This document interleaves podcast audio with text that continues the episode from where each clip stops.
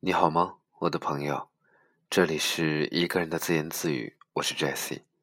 我不知道你在哪儿，有怎样的生活，但现在欢迎来到这里。今天我们继续从你的全世界路过。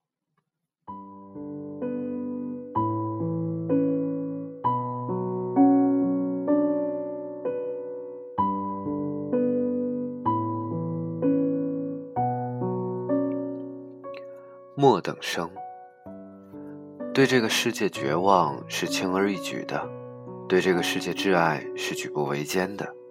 莫等生，惠子以男生的方位画了一个坐标，跌跌撞撞地杀出一条血路。二零一二年，我在曼谷郊边的巧克力镇招待高中同学王慧，那是一家如梦似幻的童话一般的饭馆。白色的房子静谧的在草地里，夜晚的灯烛荡漾在河流里。王慧留着大波浪，浅妆，笑意盈盈，经过的老外不停的回头看她。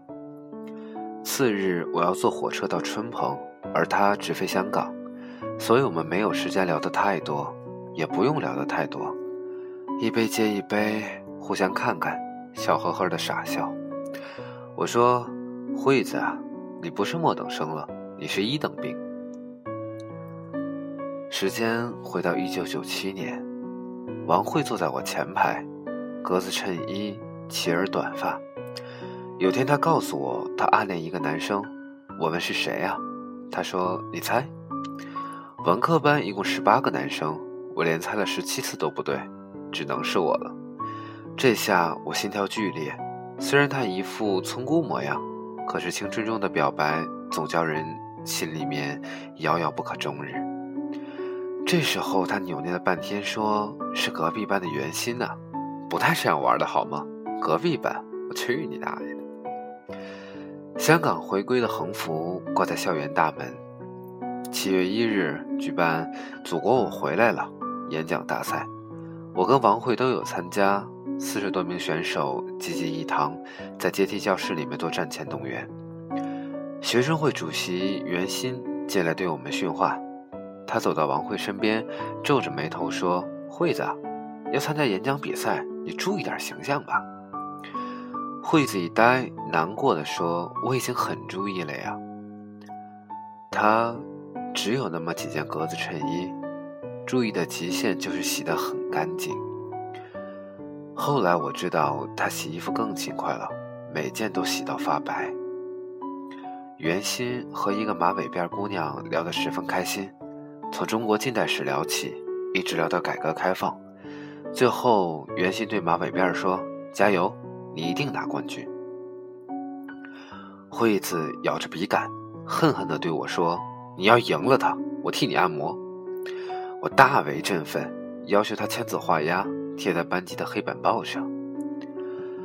当天，我通读了中国近代史，一直研究到改革开放。次日呢，精神抖擞地奔向会场，大摆马尾辫。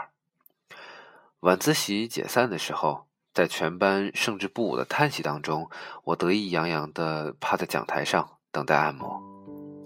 王慧抿紧嘴唇，开始捏我的肩膀。我暴吃，没吃饭，手重点儿。王慧怒道：“够了吧？会不会捏死你啊？”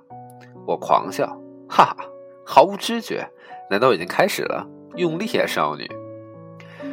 其实当时他的手一捏，我如被雷劈，差点跳起来，脑子里面不停的喊：“疼疼疼疼疼疼！”那是一种被碾压的感觉，疼啊！我靠！咔吧一声是怎么回事？我的肩胛骨断了吗？疼死爹了你妈！小时候干过农活的女人真的伤不起啊！第三节脊椎，哎，感觉插进了我肝脏了，我快挺不住的。刹那，惠子小声问我：“你，你说我留马尾辫，袁心会不会觉得我好看？”我不知道啊，难道一个人好不好看不是由自己决定的吗？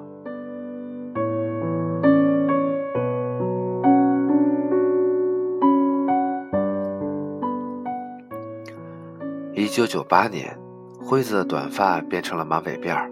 惠子唯一让我敬佩的地方是她的毅力。她的成绩不算好，每次做试题总是会额头冒汗，也依然不见起色。可她是我见过的最有坚持精神的女生，能从早刷题刷到晚，哪怕一道没有做对，但空白部分也总是被填得密密麻麻，用五百个公式推出一个错误的答案，令我也是叹为观止。惠子离本科线差几十分，她打电话哭着说自己要复读。可家里不支持，因为承担不起复读的费用，所以他只能去读一个专科。我呢，当时世界杯，高考期间我在客厅看球，大喊进了进了；我妈在饭厅打麻将，大喊胡了胡了。荷兰队踢飞点球，他们低下头的背影无比落寞，我泪如雨下，冲进饭厅掀翻麻将桌，搅黄老妈的清一色。后来。后来那什么，我第二年又考了一次。一九九九年五月，大使馆被美国佬炸了，复读的我旷课到南京大学，和正在读大一的老同学游行。惠子也跑了过来，没有参加队伍，只是酒局中途出现了一下。在食堂推杯换盏，他小心地问：“袁心呢？”我一愣：“对哦，袁心也在南大。”他怎么没来？可能他没有参加游行吧。惠子失望的哦了一声。我说：“那你去找他呀。”惠子摇摇头：“哎，算了。”我去老同学宿舍借住。至于惠子，据说他在长途车站住了一宿，等凌晨早班车走了。对我来说，或许这只是来南京的一个借口，花费并不算多的生活费。然而。见不到一面，安静的等到天亮，对于惠子来说，则不是一件幸运的事情。惠子家境不好，成绩不好，身材不好，逻辑不好，她就是个挑不出优秀品质的女孩。我一直想，如果这世界是所学校的话，惠子应该被退劝退好多回了。生活、爱情、学习，她都是末等生，唯一拥有的。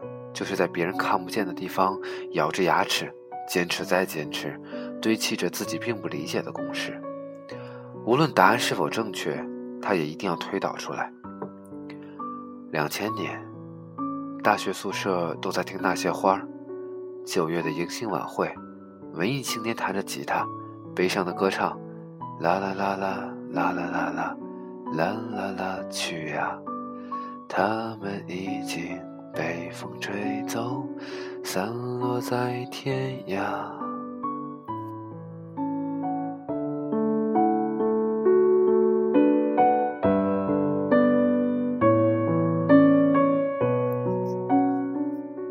两千年的那个秋天，我拎着啤酒在校园晃悠，回到宿舍接到惠子的电话，她无比兴奋地喊：“嘿，我专升本了，我也到南京了，在南师大。”莫德生惠子以男生的方位画了一个坐标，跌跌撞撞地杀出了一条血路。二零零一年十强赛，中国队在沈阳主场战胜阿曼，提前两轮出线，一切雄性动物都沸腾了。宿舍里的男生怪叫着烧床单扔出窗口，一群男生大呼小叫冲到六栋女生宿舍楼下。我对着七栋二楼。看到他们簇簇拥的人是袁鑫，袁心对楼上喊道：“霞儿，中国队出现了！”一群男人齐声狂吼：“出现了！”袁鑫喊：“请做我的女朋友吧！”一群男人齐声狂吼：“请做他的女朋友吧！”望着下方那一场幸福，我的脑海里浮现出惠子的笑脸，她穿着格子衬衣。马尾辫儿保持至今，不知道这个时候他人在哪儿。二零零二年，非典出现，蔓延到二零零三年二月，我在电视台打工，被辅导员勒令回校。四月更加严重，新闻反复辟谣，学校禁止外出，也不允许和外校人员有任何接触。我在宿舍百无聊赖打星际，接到电话是惠子。他说：“一起吃晚饭吧。”我说：“出不去。”他说：“没关系，我在你们学校。我好奇的跟他碰碰面，他笑嘻嘻的说：“实习期在你们学校租了个研究生公寓。”我说：“你们学校怎么放你出来的？”他笑嘻嘻的说：“没关系啊，封锁前我就租好了。辅导员打电话给我，我骗他在外地实习，他让我待着别乱跑。”去食堂吃饭，我突然说：“袁鑫有女朋友了。”他有些慌乱，不敢看我，岔开话题。我保持着沉默，他终于抬头说：“我，我只是想和他离得近一点，哪怕从来没有碰过，但只要跟他在一个校园，我就很开心。一个女孩子，男生都不知道她的存在，他会花了一年又一年，拼命全力的想靠近她，无法和她说的话，他的一切努力，只是跑到终点，去望一望对面的海岸。”就如同他高中做的数学试题，写满公式，可是永远不能得分。上帝来劝莫等生退学，莫等生执拗的继续答题，没有成绩也无所谓，只是别让我离开教室。看着他红着脸，慌张的趴着米粒，我的眼泪差点掉进碗里。唉，二零零四年。惠子跑到酒吧，电视里面正直播首届超女的决赛。我们喝得酩酊大醉，惠子举起杯子，对着窗外喊：“祝你幸福。”那天，袁心结婚了。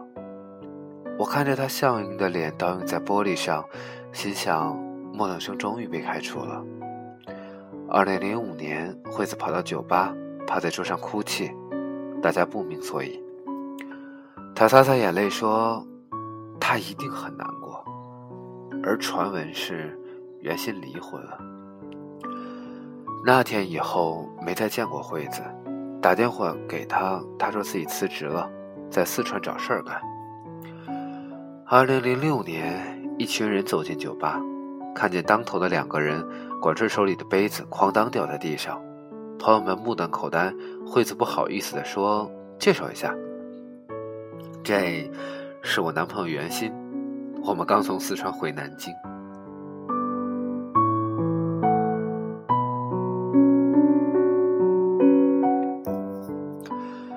的头嗡了一声，没说的，估计袁鑫离婚后去四川，然后对他消息灵通的惠子也跟着去了四川。坐下来攀谈，果然，袁鑫去年跟着亲戚在成都投资了一家连锁火锅店。现在他打算开到南京来。袁鑫跟搞金融的同伴聊天，说着我们听不太懂，唯一能听懂的就是钱的数目。同伴对于袁鑫摆摆手，说：“入五百万，用一个杠杆，一比六，然后再用一个杠杆，也是一比六，差不多两个亿出来。”袁鑫点点头说：“嗯，差不多两个亿。”管春震惊地说：“两两个亿。”我震惊地说：“两两两个亿。”韩牛震惊地说：“比我的精子还多。”惠子也听不懂，只是殷勤的倒酒，给袁鑫每一个朋友倒酒。他聚精会神，只要看到酒杯里浅了一点儿，就立刻满上。他们虽然聊的是两个亿，结账的时候，几个男人假装没看见，惠子抢着把单买了。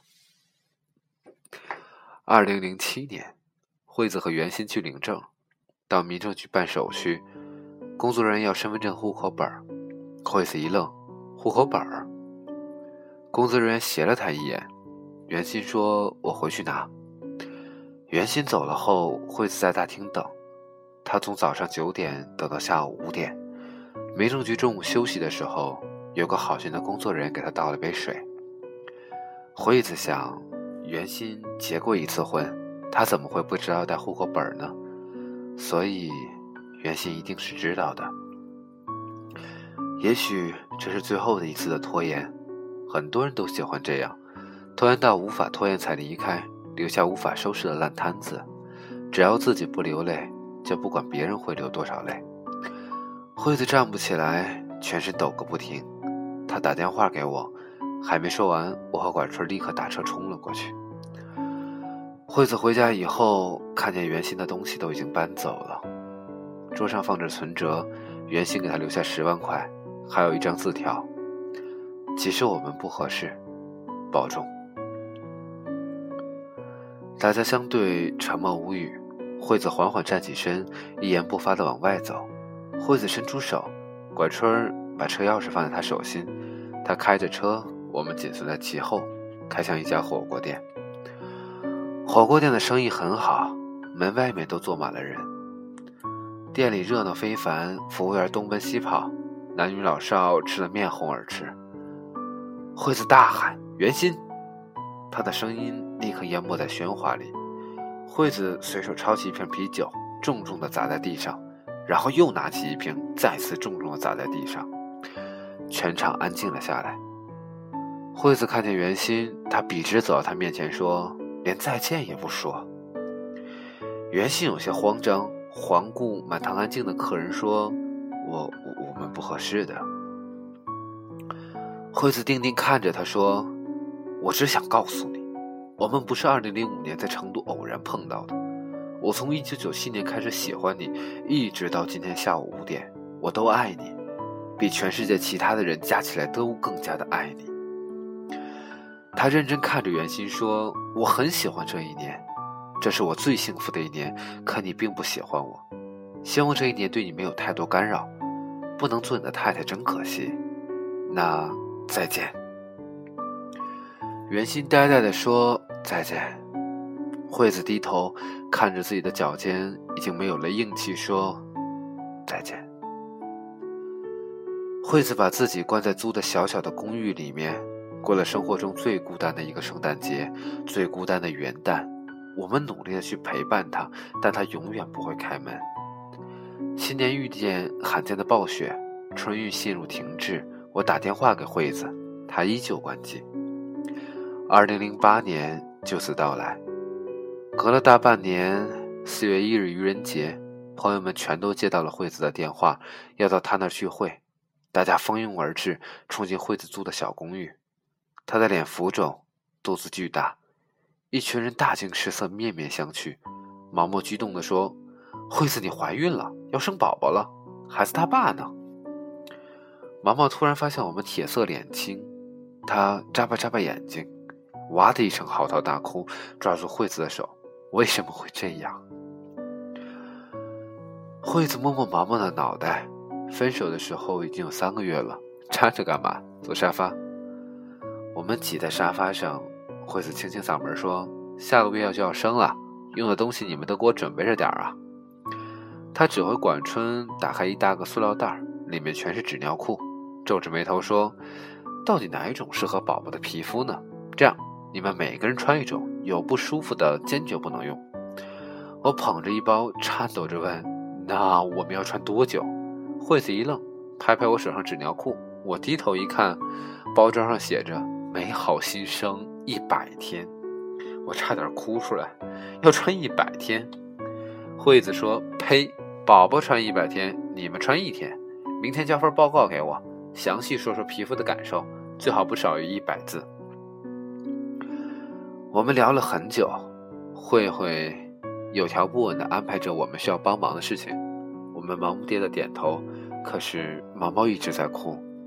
惠子微笑，不敢见你们呐，因为我坚持要生下来。我说生不生是你自己的事，养不养是我们的事。惠子摇头，养也是我自己的事儿。离开的时候，毛毛到门口回头，看见安静站立的惠子。抽泣着说：“惠子啊，你是怎么过来的？惠子，你告诉我你是怎么过来的？”管春快步离开，冲进地下车库，猛地立住，狂喊一声：“袁心，我操你大爷！”他的喊声回荡在车库，我的眼泪也夺眶而出。第二天，管春教的好爽，好爽，好爽，重复五十次。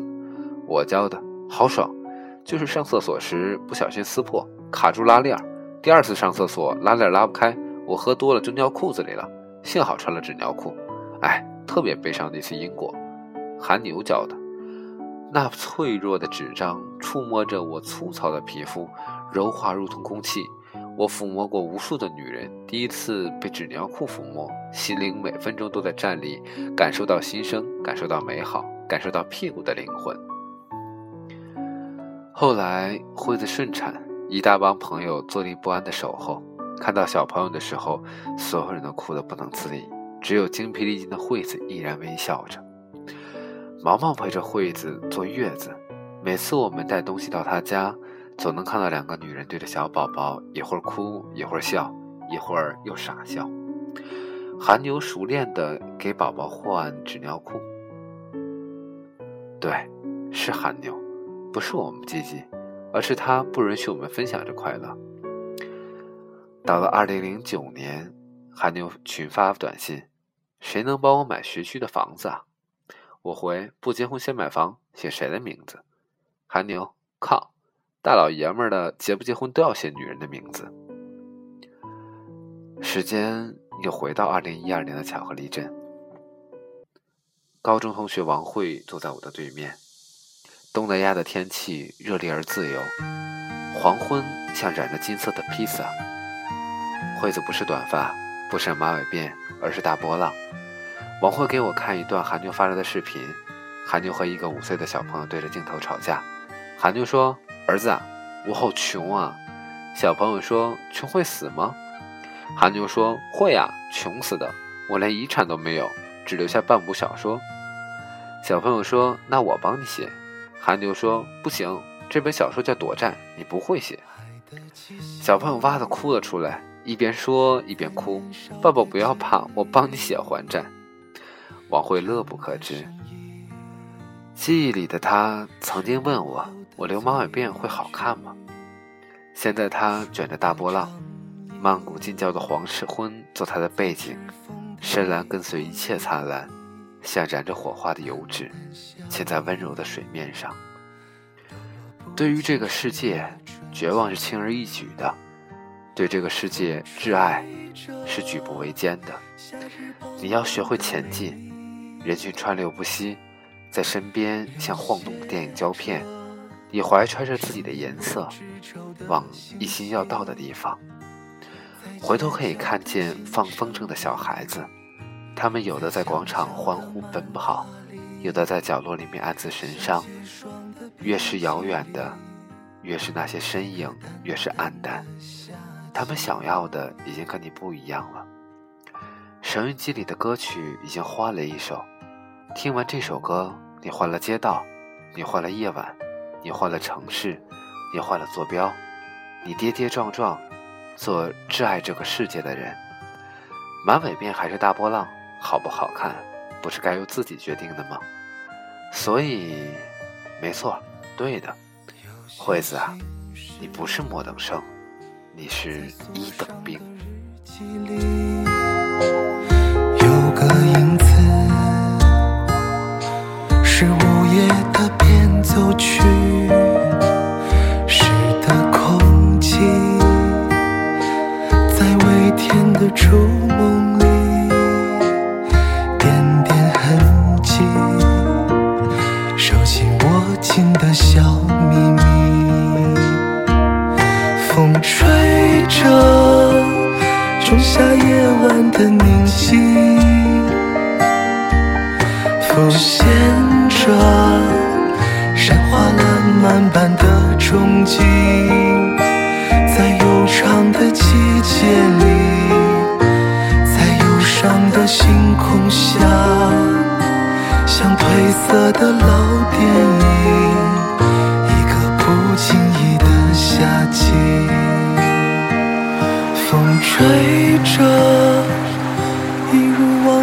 的平静，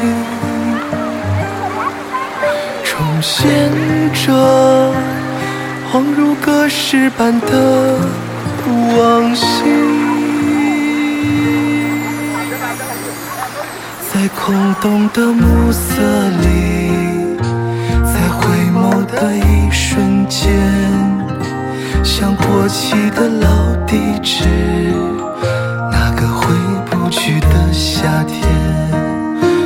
些回忆里的美丽，像遗失的旧行李，总在转。身后才想起。所以，其实我们都有对这个世界曾经失望过，但是我希望，在听我声音的你，我们都做这个世界的一等兵，不要做末等生。所以，亲爱的朋友，虽然我不知道你在哪儿，有怎样的生活，但是希望下一期依然有你的聆听，好吗？晚安，再见。